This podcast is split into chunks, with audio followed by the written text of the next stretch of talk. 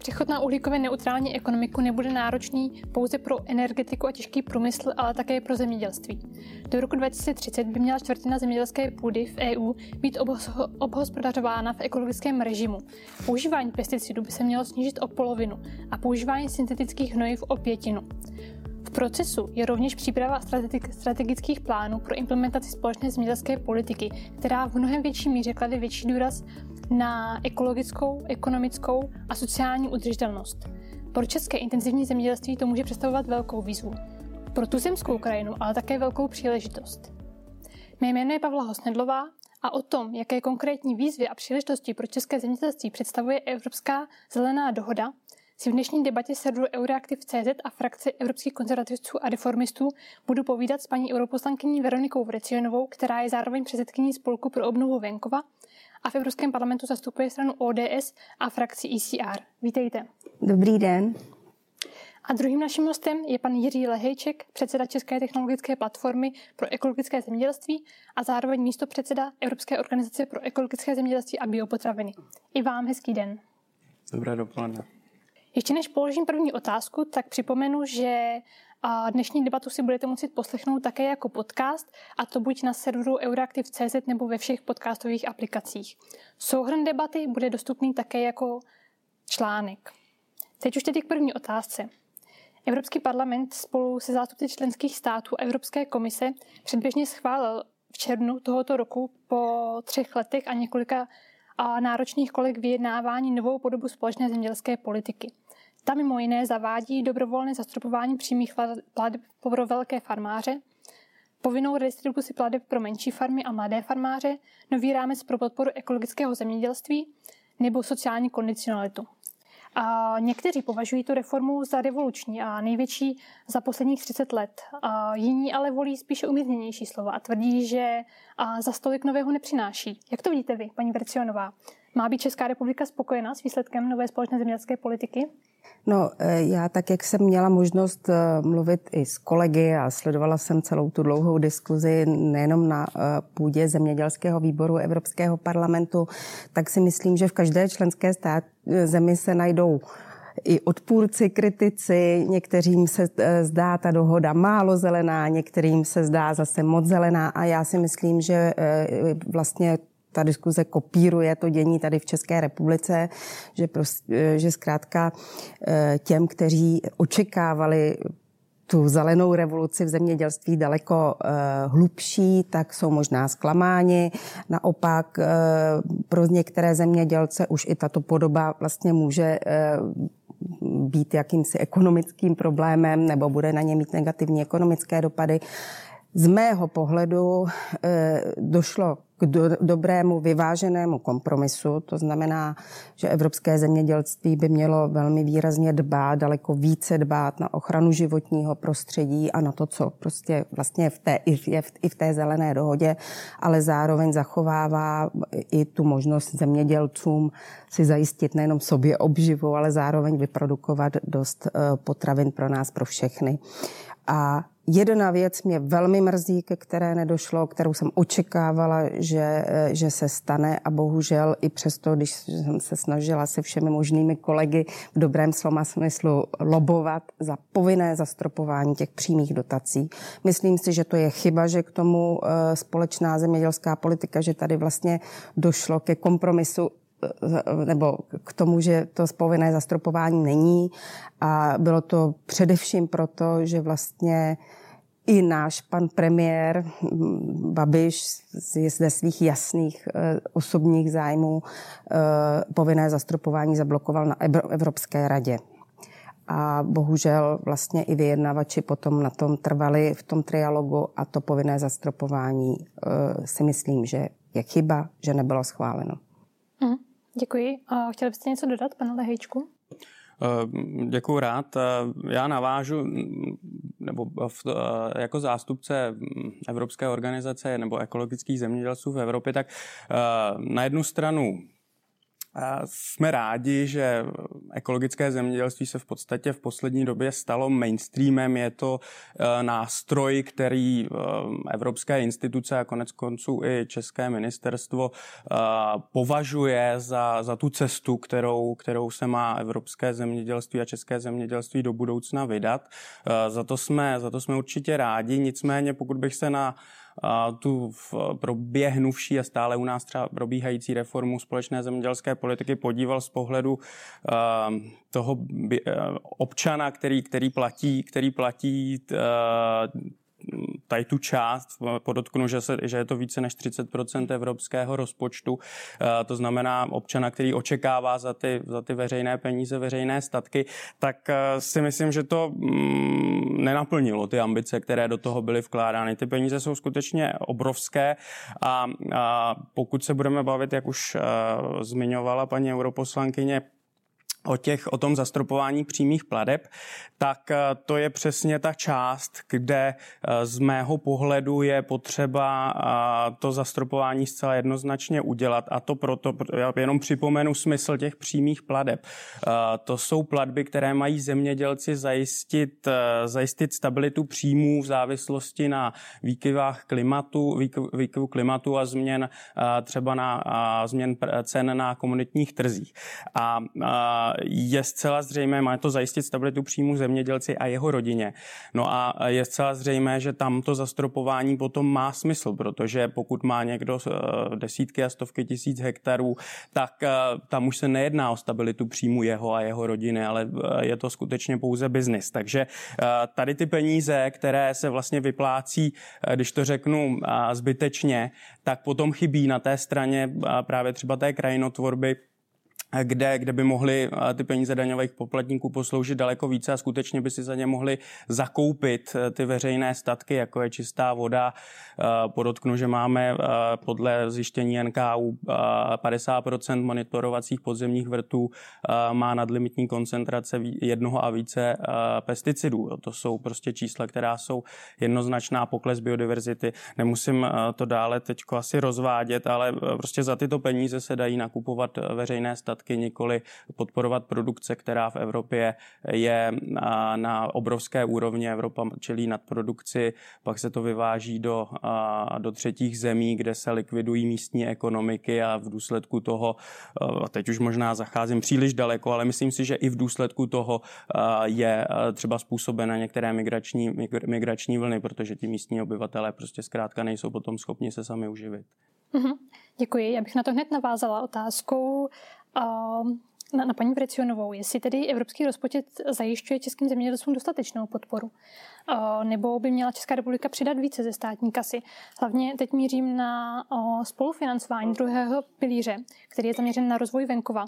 V současné době na něj směřuje 35% ze státní kasy a ministerstvo zemědělství nedávno navrhlo navýšení na 65%. A jak to vidíte vy tedy? Kolik a zejména hlavně na co vlastně stát by měl přispívat v rámci toho druhého pilíře? Já vám určitě odpovím, jenom mi dovolte ještě malinko e, zmínit vlastně tu podstatu a to, to, proč jsou tady zemědělské dotace a jak vlastně k čemu by měly být využívány. Ty zemědělské dotace, kolega správně zmínil, to je vlastně v evropském eh, rozpočtu je třetina, je to prostě eh, neuvěřitelná částka. Oni vznikli kdysi dávno po druhé světové válce, kdy se vlastně ten smysl byl především nakrmit zbídačenou Evropu. Poté vlastně byl to nástroj politiků, jak pomoci evropským zemědělcům. To jsme my zdaleka ještě nebyli členy k tomu, aby byli konkurenceschopní v rámci celosvětového obchodu. A v podstatě to, co když my jsme vstoupili do Evropské unie, tak ty dotace byly nástrojem v podstatě intenzivního zemědělství, kdy vlastně vznikly i tyhle dotace na hektar. A ukázalo se, že to poškozuje strukturu zemědělství vlastně v celé Evropě, protože to pomáhá k obrovské koncentraci právě těch velkých kolosů.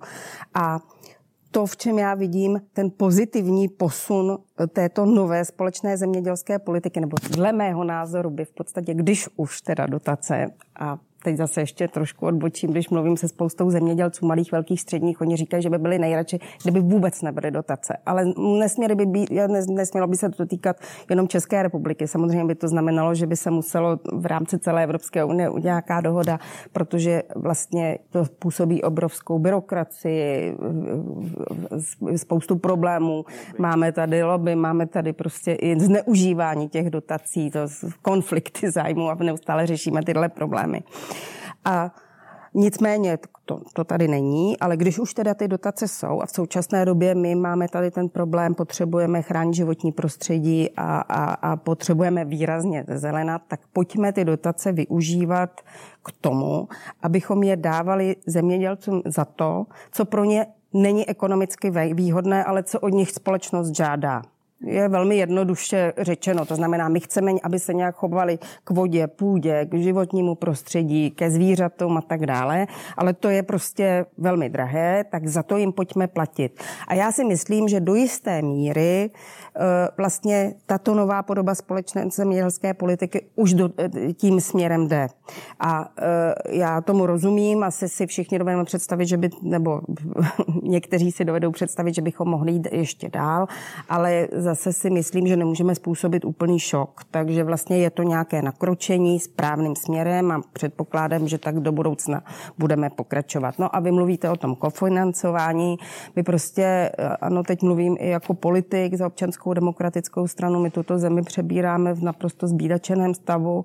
Eh, prostě jsme obrovsky zadlužení, čekají nás, zvedají se ceny energií a, eh, a eh, obrovská inflace poroste ještě dále a dá se očekávat, že prostě nejen v důsledku konání té dosavadní vlády budeme řešit spoustu ekonomických problémů a myslím si, že si prostě nemůžeme úplně dovolit teď slibovat na kofinancování více než těch 35 eh, ke kterým jsme se, eh, se předpokládám, dojde v tom konečném eh, rozhodnutí. A samozřejmě je také potřeba, aby to kofinancování ale reflektovalo to, jak jsou kofinancování zemědělci v jiných členských státech, aby se nestalo, a to je vždycky otázka, protože se samozřejmě každému vždycky zdá, že doma dostává méně než ten, méně než ten soused, ale ono to tak úplně nebývá. Ten stát může také pomoci nejenom těmi penězi, ale tím, že zjednoduší byrokracii, eh, bude daleko efektivněji provádět kontroly tak, aby jenom neotravovali úředníci s nějakými formalitami, ale aby to dávalo opravdový smysl. A tam tím si myslím, že můžeme velmi ulevit a tady nás čeká velký kus práce. Mm-hmm. Děkuji. Jak vidíte vy, pane Hejčku? 35% nebo víc procent a případně na co? Děkuji. Já tady s tím závěrem, co se týče toho kofinancování, souhlasím a, a podepsal bych, co říkala paní europoslankyně. Plaťme zemědělcům za to, co nedokáže ocenit trh. To tak. je jediný, jediný, to je jediný smysl, smysl dotací. Eh, to, co trh dokáže ocenit, jako je produkce, eh, za to neplaťme, já chápu, nebo nechápu, ale eh, častý argument našich velkoagrárních organizací je ten, že se zdraží potraviny, ale za mě není prostě možné řešit sociální politiku státu devastací krajiny. No, od toho máme jiné politiky, eh, ať už sociální nebo hospodářskou a pokud tedy skutečně by došlo ke zdražení potravin, což já teda mimochodem eh, jako eh, se nedomnívám, že, dojde, že by došlo k takovému, kterým je strašeno, eh, tak eh, a určité skupiny obyvatel by si je dovolit nemohli, tak jsou úplně jiné nástroje, jak jim pomoci, než to, že vlastně budeme produkovat levné eh, potraviny na úkor kvality životního prostředí a krajiny. Mm-hmm. Uh... Otázka spolufinancování by měla být také součástí strategického plánu, který Česká republika spolu s dalšími členskými státy připravuje, což je jedna vlastně z novinek, kterou společná zemědělská politika přináší, která vlastně dává členským státům větší volnost pro určení toho, jak implementovat ta nová pravidla. A co by měl podle vás ten český strategický plán obsahovat, pane Lehičku? To je, děkuju, to je krásná otázka. Já podotknu, že eh, ten strategický, ten jeho draft, který připravilo ministerstvo zemědělství dva roky, má přes 500 stran, takže ne, máme tady ještě necelou hodinu, tak nevím. Eh, ale eh, myslím si, že ty principy já jsem jako dost přednesl v těch, v těch předchozích odpovědí.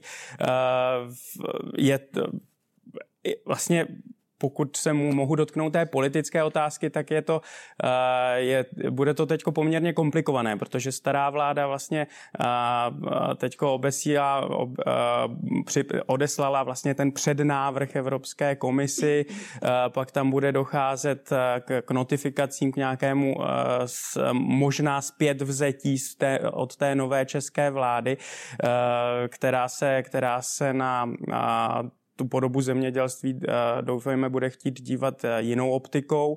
A a následně vlastně, aby ne, a do toho vstupuje ten problém, eh, že celá společná zemědělská politika má docela značné spoždění a začíná hrozit to, že by vlastně bylo to přechodné období ještě třeba delší a ta nejistota, nejistota těch zemědělců může narůstat, což samozřejmě taky není žádoucí. Takže ta hra má opravdu jako hodně neznámých a kdybych se vrátil k té vaší otázce, tak ten strategický plán by měl především, pokud já se budu věnovat zase tomu životnímu prostředí, tak já se domnívám, že bych se rád zastavil těch ekopladeb, které považuji za takový jakoby důležitý prvek to, té nové konstrukce společné zemědělské politiky a myslím si, že by měly být uh, cíleny, neměly být, by být vypláceny plošně. To je třeba v tom původním návrhu strategického plánu a myslím, že je to i v tomto novém nám zůstává, tak v podstatě ministerstvo tam uh, už v té úvodní deklaraci zcela rezignuje na to, že by ty ekoplatby měly vůbec něco zlepšit, protože tam je napsáno, že na ekoplatby by měli dosáhnout všichni zemědělci, uh, což je sice hezké, ale aby to uh, vlastně Předchůdcem ekopladeb v současné SZP je greening a ten se taky vlastně vyplácí plošně, když to, když to zjednoduším, e, kdokoliv má SAPS, kdokoliv má přímé platby, dostává greening a tam je opravdu velmi potřeba aspoň ty ekoplatby, které jsou tím pilířem té přidané hodnoty pro tu krajinu, e, byly nastaveny ambiciozně a byly nastaveny takovým způsobem, aby skutečně e, jejich získání se odrazilo v té krajině. Takže jestli mohu takhle jako v kostce. Je určitě, že k těm ekoschématům se dostaneme. Dám ještě slovo paní Vrecionové, jestli chce něco dodat. Já teda nejdříve plánu. řeknu i k těm eh, technikálím, jak pan kolega tady zmínil, že už je to těžké, protože teď vlastně už eh, stávající eh, ministr poslal ten strategický plán k tomu ke schvalování. Celá ta nová SZP má vlastně už teď sklus dva roky. Nicméně pokud by se nepodařilo nějaké změny ještě teď dosáhnout, než vlastně by eh, to vše vstoupilo v platnost, tak je ještě také možnost v polovině toho období, eh, to znamená, teď už je to asi za dva roky, žádat vždycky komisu o změnu. A pokud my bychom v podstatě chtěli, pokud by se to nepodařilo už některé ty věci změnit teď, tak je potom ještě i možnost. Ale v každém případě se shodneme na tom, že musíme zkoušet ještě jednat a některé ty věci upravit ten, eh, ono ministerstvo dlouho eh, zdůvodňovali to covidovou situací, připravovalo ten strategický plán tak trošku pod pokličkou, že k tomu spousta lidí nebylo přizváno, kteří měli být. Na mě to někdy působí tak, jako, že to bylo, aby se vlk nažral a koza zůstala celá, protože prostě samozřejmě oni tam říkají, co všechno tak, aby až to přijel to Bruselo, by nemohli říct, vy vlastně eh, to nenaplňujete, ale aby tam byl prostor potom co nejvíce pokračovat v tom stávajícím uh, situaci. A je celkem logické, že tato vláda tam má jako nejenom pan premiér, pan ministr své biznesové zájmy, takže prostě se snažili zachovat co nejvíce status quo, ale mě zase na tam, určitě pan kolega některé věci zmínil, mě tam taky hodně zase to trápí, to povinné zastropování, když nebylo teda, není povinné ze z úrovně společné vlastně Evropské unie, pojďme ho tedy si nastavit tady doma, protože mimochodem to byl argument řady zahraničních kolegů poslanců, kdy já jsem říkala, pojďte nám pomoct, ať tam máme povinný zastropání, řešíte tady pořád babiše, tak tohle byla jedna, by bude jedna z věcí, která by mohla pomoci. A oni říkají, ale prosím vás, tak proč my máme z každý, my, my si to, tak když to bude dobrovolné, tak si to vyřešte na své národní úrovni, my si to taky budeme řešit, každá země, pojď se, pojďme si to řešit po svém. A což u nás vlastně nebylo politicky vůbec průchodné, tak já pevně doufám, že, že vlastně bychom k tomu to kroku tato vláda by mohla přistoupit.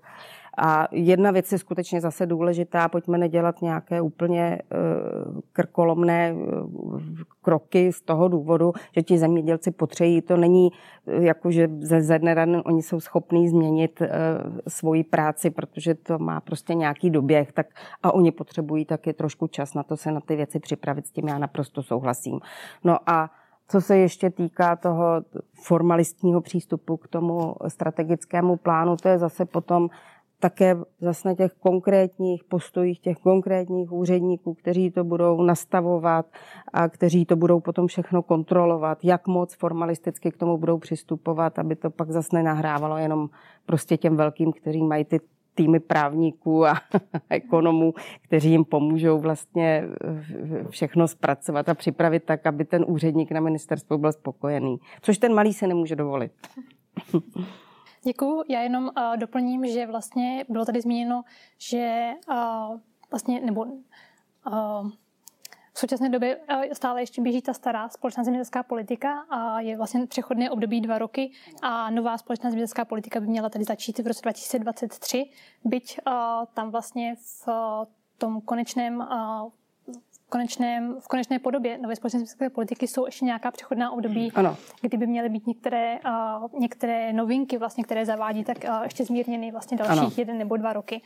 Takže to je jenom na doplnění, že vlastně uh, ještě stále běžíme podle starých pravidel ano. a budeme uh, až v roce, uh, měli bychom od roku 2023 teprve vlastně uh, běžet už podle nových pravidel společné zemědělské politiky. Tak to je na, na doplnění.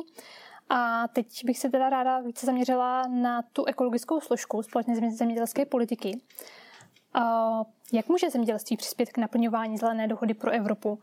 A obsahuje podle vás reforma SZP dostatečné nástroje pro to, aby více vlastně ozelenila krajinu? Paní Vrecionová. No tak já jsem říkala, že já vlastně s tím kompromisem ho vidím jako z tohohle pohledu rozumný. Eh, myslím si, určitě jsou kolegové, právě třeba například z té frakce zelených, kteří jsou s tím velmi nespokojeni a zdá se jim ta, eh, to nedostatečné. Podle mého názoru prostě je to krok správným směrem a dává přitom prostor k tomu, aby se tomu zemědělci ještě dokázali i přizpůsobit a aby eh, v podstatě, protože pokud my od nich dneska budeme chtít úplně nějakou závratnou revoluční krok, tak se taky může stát, že prostě nám z toho venkova úplně utečou.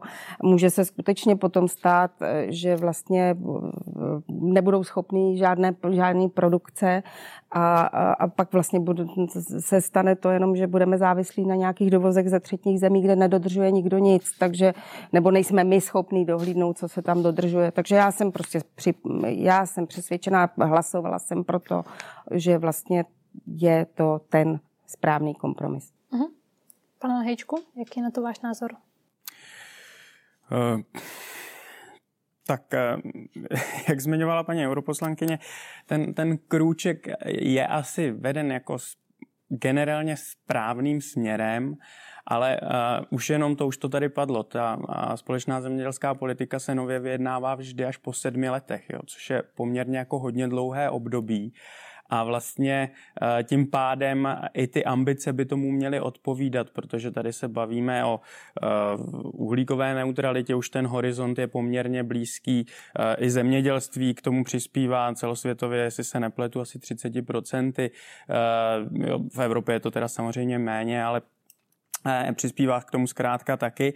A, a když se zmiňovala tu zelenou dohodu pro Evropu, tak tam bylo trochu škoda, že eh, vlastně v době, kdy eh, byla mm, přijata nebo odsouhlasena ta cesta, tak ty základy té společné zemědělské politiky nové už byly poměrně značně položené. Takže teď se to tam pokoutně různými usneseními Evropskému parlamentu prostě dostává do preambulí a ta a ta návaznost třeba na ty strategie, jako je od zemědělce ke spotřebiteli nebo biodiverzity, je to uh, vždycky velmi náročné, uh, silné lobby proti tomu, aby ty zmínky byly co, co nejobroušenější. A výsledkem potom je i to, vlastně se to propisuje do těch strategických plánů, které i třeba u nás neustále této agrolobby se snaží argumentovat tím, že nejdřív pojďme si udělat analýzy, dopadové studie, No a mezi tím se samozřejmě vyjedná společná zemědělská politika, nebo to je nejstrategický plán a zase budeme sedm let čekat, než se eh, a pak budou potřeba nové strategie, nové analýzy a tak dále. Takže eh, teď se možná trochu utekl z otázky, ale abych se vrátil, myslím si, že to jako mírný krůček dobrým směrem je, ale eh, skutečně ty ambice by, by měly být vyšší, protože ten objem těch finančních prostředků, které se na zemědělství vydává, eh, je, jak už tady padlo, obrovský a ten evropský občan by eh, za to si mohl koupit daleko více. Mm-hmm. Jedním z těch opatření už tady zmiňovaných jsou takzvaná ekoschémata, donedávna ještě tedy ozeleňování, které je založeno na principu, že farmáři, kteří budou dodržovat určitá ekologická opatření, tak získají více pladeb. Na to by mělo jít eh, alespoň čtvrtina přímých pladeb. Členské státy mají ale volnost v tom, eh, co do nich zahrnout. Podle slov ministra zemědělství Miroslava Tomana by, to, by do, do těchto eko, opatření měly spadat zelené pásy, zelené hnojení, ochrana ptactva, zadrž, zadržování vody v krajině, podpora živočišné výroby, podpora ovocnářství, zelenářství, chmelařství, vinařství a v neposlední řadě také agrolesnictví. Je to podle vás správné zacílení, nebo byste přidali něco dalšího nebo pozměnili nějaké opatření, pane Lehejčku? Mhm. Eh, já zkusím ještě dovysvětlit to, co jsem zmiňoval předtím. Eh, je eh, zejména nutné, aby ta ekoschémata skutečně byla cílená. To znamená, má dát ti dal, když bych to převedl na ten ekonomický slovník. To znamená, zvýšíš organickou hmotu v půdě, zadržíš více vody, je to prostě veřejná služba, zpomalí se odtok, lépe se filtrují třeba pesticidy a hnojiva neodcházejí do povrchových a podsléze ze podzemních vod eh, a tak dále. A za to, za to tedy eh, vy inkasuješ od nás tu, tu platbu. To by měl být ten základní princip ekoschémat, eh, nikoli ta, ta ten plošný pohled, kdy se, kdy se řekne, tak pokud naplníš tady těchhle z těch x parametrů a můžeš si z nich vybrat, tak dostaneš, dostaneš dalších, já nevím, 1800 korun na hektar. Teď plácám, jak byl třeba greening, ty sazby, ty sazby ještě se pravděpodobně mohou měnit, ale ten a to, to vnímám jako velmi důležité, protože pokud tam bude, ta, pokud tam bude tady ta plošnost, tak to zase se, se sklouzne k tomu, že nějakým způsobem se to podaří naplnit všem, ale ve výsledku se nestane vůbec nic v té krajině. Jo, takže se nikam zase dál neposuneme. Hmm.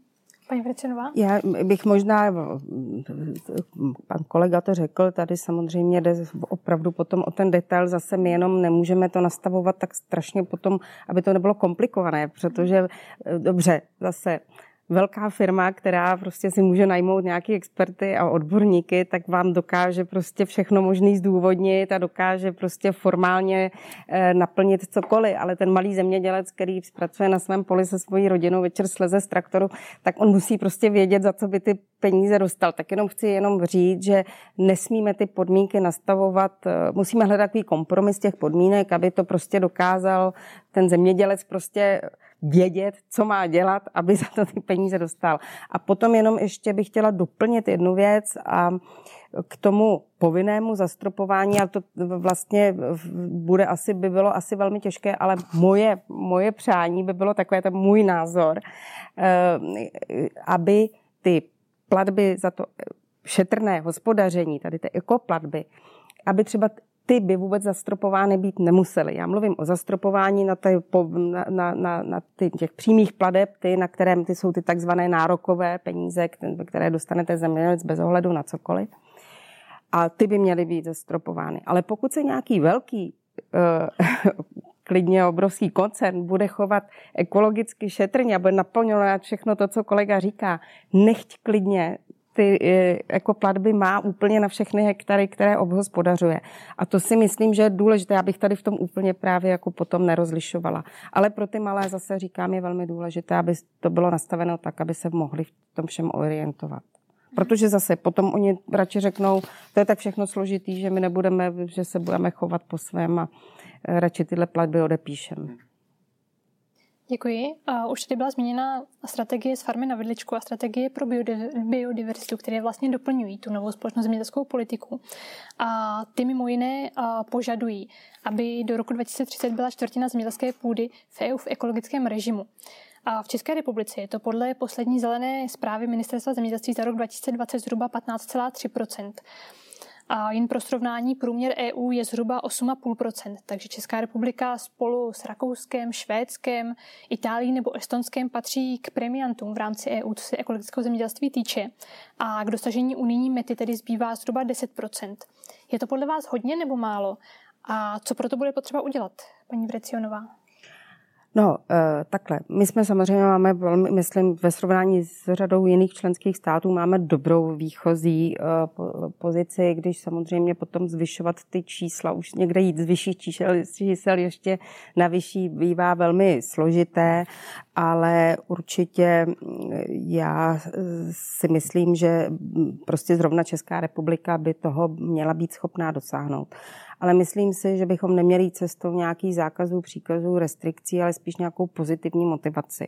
A co dneska prostě vidím, že problém je prodej těch ekologických produktů, protože, eh, nebo prodej eh, produktů, které vlastně vyrábí ekologičtí zemědělci nebo zemědělci, kteří se chovají ekologicky, je, ten, je prostě v ceně. Oni nejsou schopní konkurovat cenou a dneska nenalhávejme si, je tady řada lidí, kteří jsou ochotní si připlatit za kvalitu, za to, že si koupí nějaký uh, dražší produkt, který je ekologicky vyráběn, ale většina obyvatel si tohle zatím ještě nemůže dovolit, tak prostě nakupují Eh, na cenu. Máme spoustu průzkumů veřejného mínění, kdy plno lidí říká, že na toto dbá, ale vlastně ty výsledky ve skutečnosti to tak není. 90% lidí nakupuje stále na cenu. A teď zase jsme tady u toho, Eh, ti ekologičtí zemědělci jsou zpravidla ti menší. Jsou to lidé, kteří na venkově žijí. Jsou to ti, které my chceme podporovat.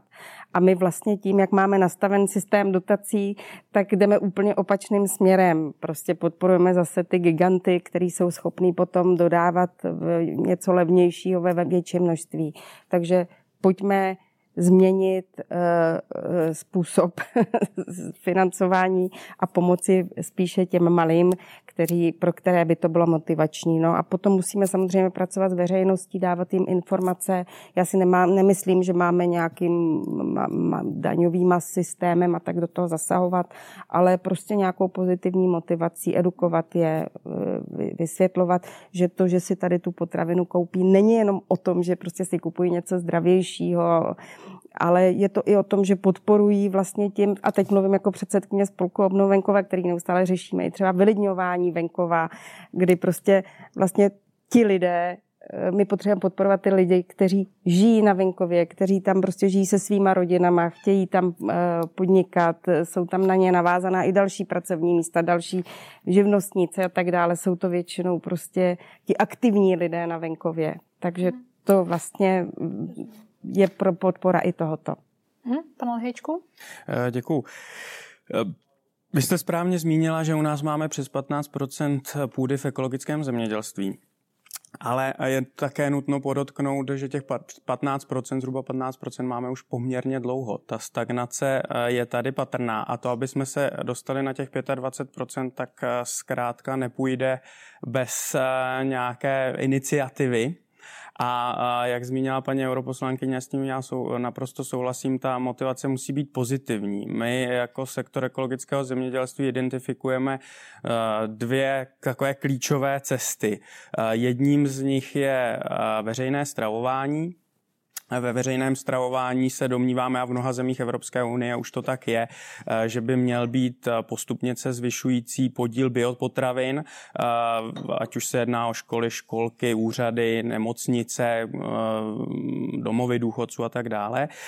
To samozřejmě pomůže i zajistit ty stabilní odbyty. Já podotknu zase, u nás se denně vydá 2 miliony porcí ve veřejném stravování, takže to je opravdu masa jídla, ve které se ty biopotraviny mohou uplatnit a zase nemusí se zdražit to jídlo. Například v Dánsku se jim podařilo dostat na 90% podílu biopotravin ve školním stravování bez navýšení ceny. Samozřejmě zvyšovalo se to o inflaci, ale bez navýšení té, té skutečné ceny. Jde o to jenom prostě změnit ty vzorce.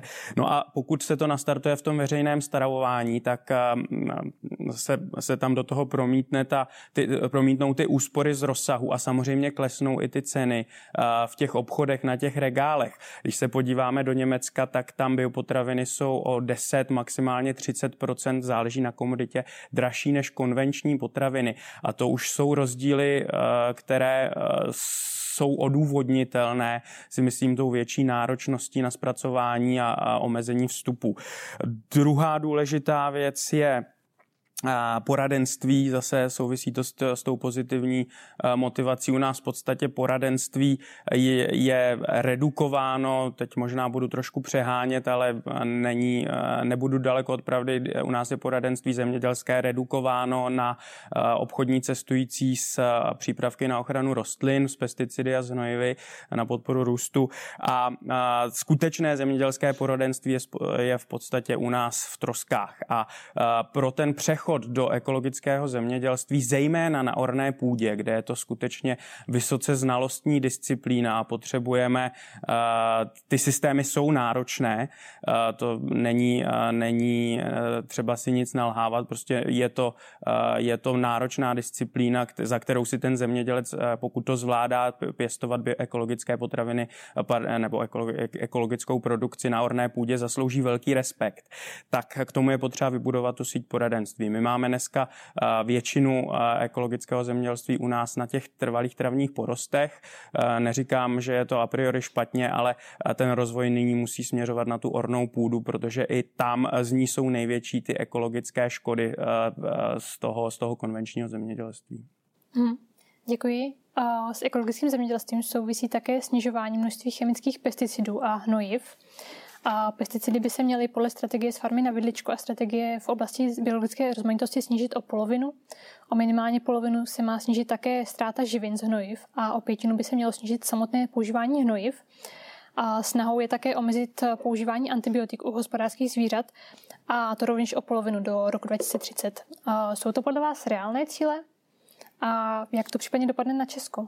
Dobře, děkuji. Tak eh, já bych možná k tomu jsou dvě důležité takové body, že ano, už nikdo nechceme, chceme minimalizovat využívání pesticidů a, a dalších chemických látek a tak dále, to určitě s tím souhlasím nesmí, a za to se snažíme teď na úrovni Evropského parlamentu bojovat, nesmí se stát, že se řekne, že všichni musí snížit o 50%, protože máme úplně jiné výchozí pozice.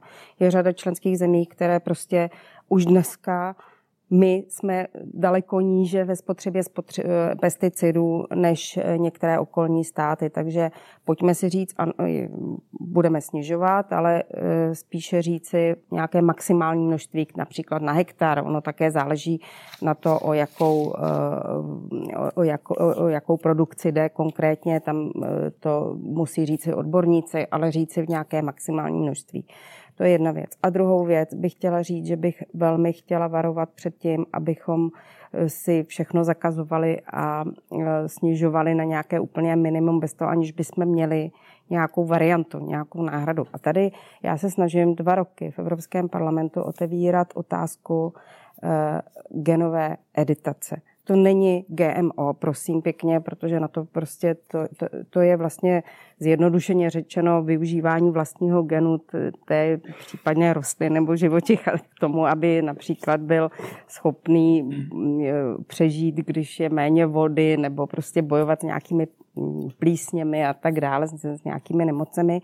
A je to vlastně jenom takové jakoby urychlení toho případně i pro přirozeného procesu. A jsou tady řada věců, prostě, nebo vy, v podstatě všichni věci říkají, že toto je naprosto nebezpečná cesta. Eh, a musím říct, že vlastně jsem byla velmi negativně překvapená v Evropském parlamentu z toho, že třeba právě zrovna zelení, kteří chtějí snižovat pesticidy, chemické látky a vždycky se operují se vědeckými poznatky, tak tady mají úplně klapky na očích a nechtějí vůbec na toto téma uh, slyšet. Jsem velmi ráda, protože jsme otvírali nějaké diskuze, dělali jsme semináře i v tom covidovém období, uh, že vlastně se to podařilo snad posunout někam dál protože už Evropská komise v současné době pracuje na nějaké konkrétní legislativě, aby tento způsob eh, umožnila. Takže chtěla jsem, dávám konkrétní příklad, eh, že vlastně takováto metody by nám potom pom- velmi pomohly ke zkvalitňování životního prostředí tím, že bychom mohli eh, snížit samozřejmě spotřebu pesticidů, ale pojďme prostě pomalu ne si najednou něco zakázat, ale pojďme prostě nejdříve také řešit a využívat moderní a vědecké eh, poznatky, eh, které by nám k tomuto pomohly. Protože pokud vlastně se zase a už jsem o tom jednou mluvila, pokud my prostě přestaneme v momentě okamžitě zakážeme všechno používat, tak vůbec nebudeme schopni, naši zemědělci nebudou schopni vyprodukovat dostatečné množství potravin pro nás, sami nebudou schopni ekonomicky přežít, nedosáhneme ničeho jiného, než že schudneme a že si budeme potraviny dovážet ze třetích zemí, kam vůbec nedohlédneme, jak, za jakých podmínek se, eh, se pěstovali. To si myslím, že nikdo nechceme. Mhm, děkuji. A pane Lehečku, jak vy hodnotíte evropské cíle na snižování pesticidů a hnojiv? Mm-hmm. Uh, asi bych měl začít tím, že ekologičtí zemědělci syntetické hnojiva a pesticidy nepoužívají. To znamená, už samotný rozvoj ekologického zemědělství a navyšování těch procent, o kterých jsme se bavili, povede k tomu poklesu eh, použití syntetických hnojiv a pesticidů. Eh, často se u nás argumentuje, že oproti eh, jiným státům se u nás používá méně těch syntetických hnojiv. Já bych hm, to chtěl možná trošičku vést na pravou mínu. Ono je to také dáno tím, že my tady máme poměrně malé plochy sadů a ve vztahu k, celku, e, k celkové výměře zemědělské půdy. A e, sady to jsou vůbec nejintenzivnější, nejintenzivněji e, ochraňované, dal bych to do uvozovek, kultury. Takový ovocný sad se stříká klidně 20krát, 25krát za sezónu a samozřejmě potom narůstá ta celková spotřeba těch pesticidů. A když my jich máme málo těch sadů v poměru k té celkové zemědělské ploše, tak samozřejmě máme i nižší spotřebu těch pesticidů. Takže jenom, aby jsme potom zase vážili, vážili ty, to řeknu, ne, nepoměřovali jabka a hrušky, když už teda jsem použil ty sady.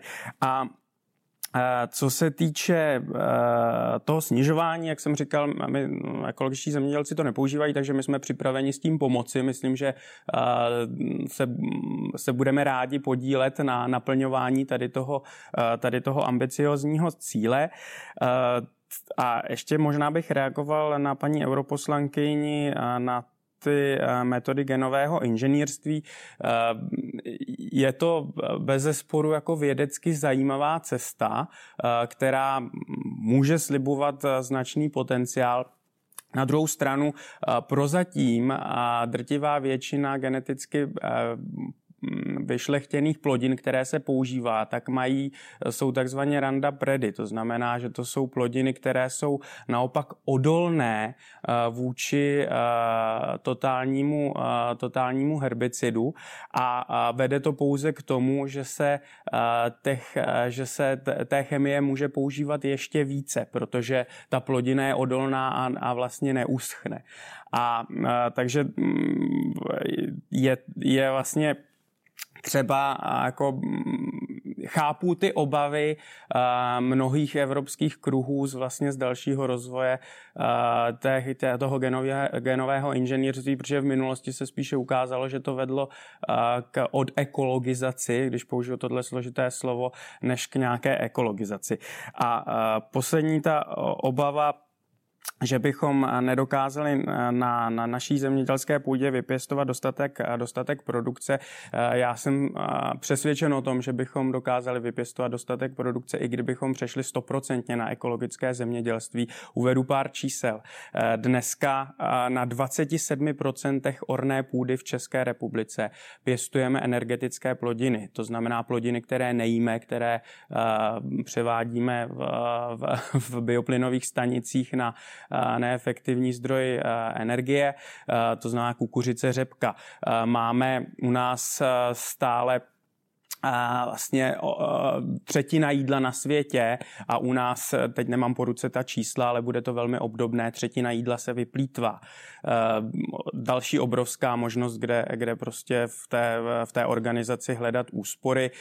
Nemluvě o, vlastně o tom hovoří i lékaři na, nad spotřebě masa, nechci nikomu diktovat, co má jíst, ale zkrátka i lékaři se shodují na tom, že masa jíme příliš a to maso nebo ta produkce masa, chov, chov, chov zvířat vyžaduje na, kaloricky zhruba desetkrát více plochy než získání stejných kalorií z rostlinné, z rostlinné potravy.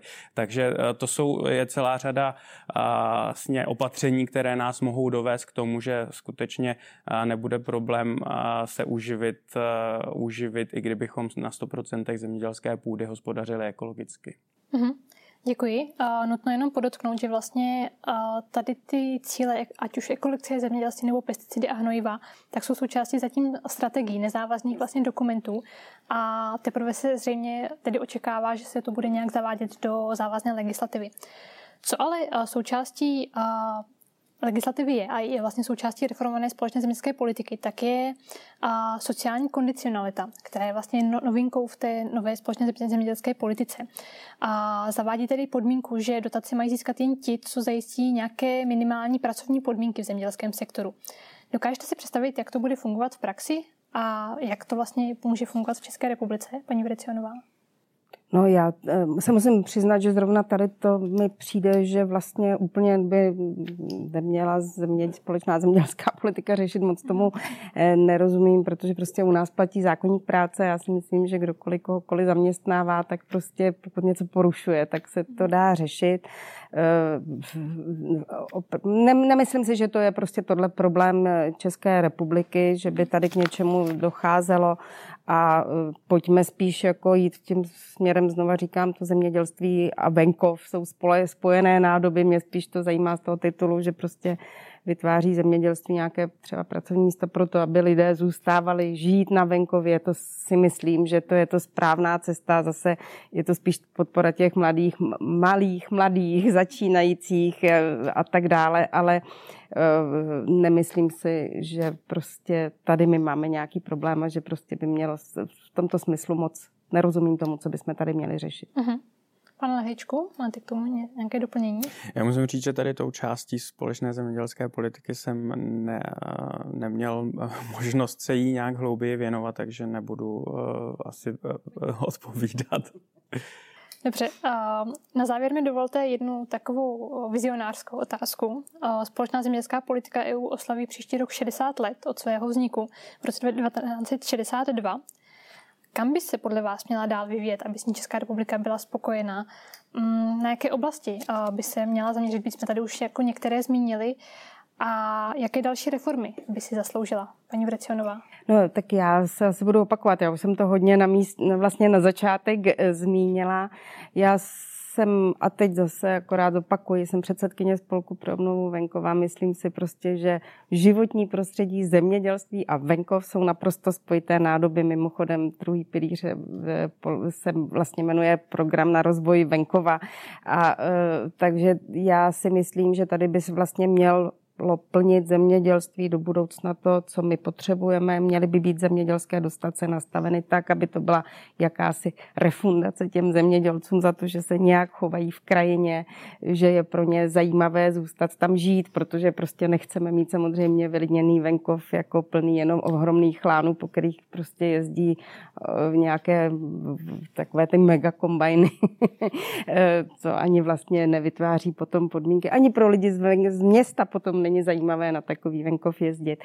Takže eh, myslím, že jsem to prostě zmínila, je potřeba prostě, na, když už teda tady máme ten nástroj těch dotací, který by si myslím, že by se do budoucna měl co nejvíce snižovat, používejme ho tak, aby vlastně jsme dosáhli toho, čeho chceme, aby jsme byli schopní toho, že zemědělci eh, vyprodukují dostatečné množství potravin, kvalitních potravin, pokud možno eh, co nejvíce zdravých potravin, aby mohli zároveň také teda ekonomicky přežít a aby bylo pro ně i pro jejich děti, pro mladé lidi zajímavé žít na venkově. Mhm, děkuji, pane Lehečku. Že co popřát společné zemědělské politice k narozeninám. Tak 60 se chodí do důchodu, tak možná, možná vlastně ten je na čase vlastně překonat ten původní pohled, který se stále obratem vrací a sice podpora produkce. Myslím, že evropské zemědělství je dostatečně efektivní a produktivní na to, aby se mohlo emancipovat a přestat být, přestat být závislé na dotacích a ty dotace mohly skutečně sloužit tomu, co ten trh ocenit nedokáže. A sice, jak mnohokrát padlo, to, to zdravé životní prostředí, ale i právě ty, ty měkké věci, jako zmiňovala paní europoslankyně, ten rozvoj venkova, to zkrátka, aby lidé měli chuť do okolí té své, toho, toho, té své vesnice, ať už tam žijí, nebo třeba mají i chalupu, se jít prostě zkrátka projít. Jo. Dneska v zemědělské krajině jít se projít je opravdu jako velice náročné u nás. Většina lidí jezdí do uh, nějakých chráněných krajinných oblastí se rekreovat, národních parků, ale uh, i s ohledem na uhlíkovou stopu, i s ohledem na mobilitu na těch silnicích, případně samozřejmě železnicích, je, je lepší, aby ti lidé měli chuť trávit ten volný čas v tom svém nejbližším okolí a k tomu samozřejmě může přispět i ta společná zemědělská eh, politika tou krajinotvorbou, tím, že se obnovují cesty eh, eh, a k tomu přispívá i celá řada obcí, která v tom, tom nějak nečeká na společnou zemědělskou politiku a zkrátka dělají to iniciativně, iniciativně sami a to si myslím, že je ta cesta, která, která má smysl. Mm-hmm. Děkuji. Náš čas se už naplnil, to byla tedy ode mě už poslední otázka. Já vám oběma velmi děkuji, že jste si udělali čas na dnešní debatu a sdělili jste s námi vaše pohledy na současnost a budoucnost vlastně českého zemědělství v kontextu nové společné zemědělské politiky a zelené dohody pro Evropu. A jmenovitě děkuji tedy paní europoslankyni Veronice Vericionové a panu Jiřímu Lahejčkovi. Děkuji. A poděkování patří také kanceláři Evropského parlamentu za organizační podporu. To je tedy už ode mě všechno. Já vám ještě jednou děkuji a přeji hezký den. Naschledanou. Děkuji a hezký den. Taky děkuji, mějte se pěkně.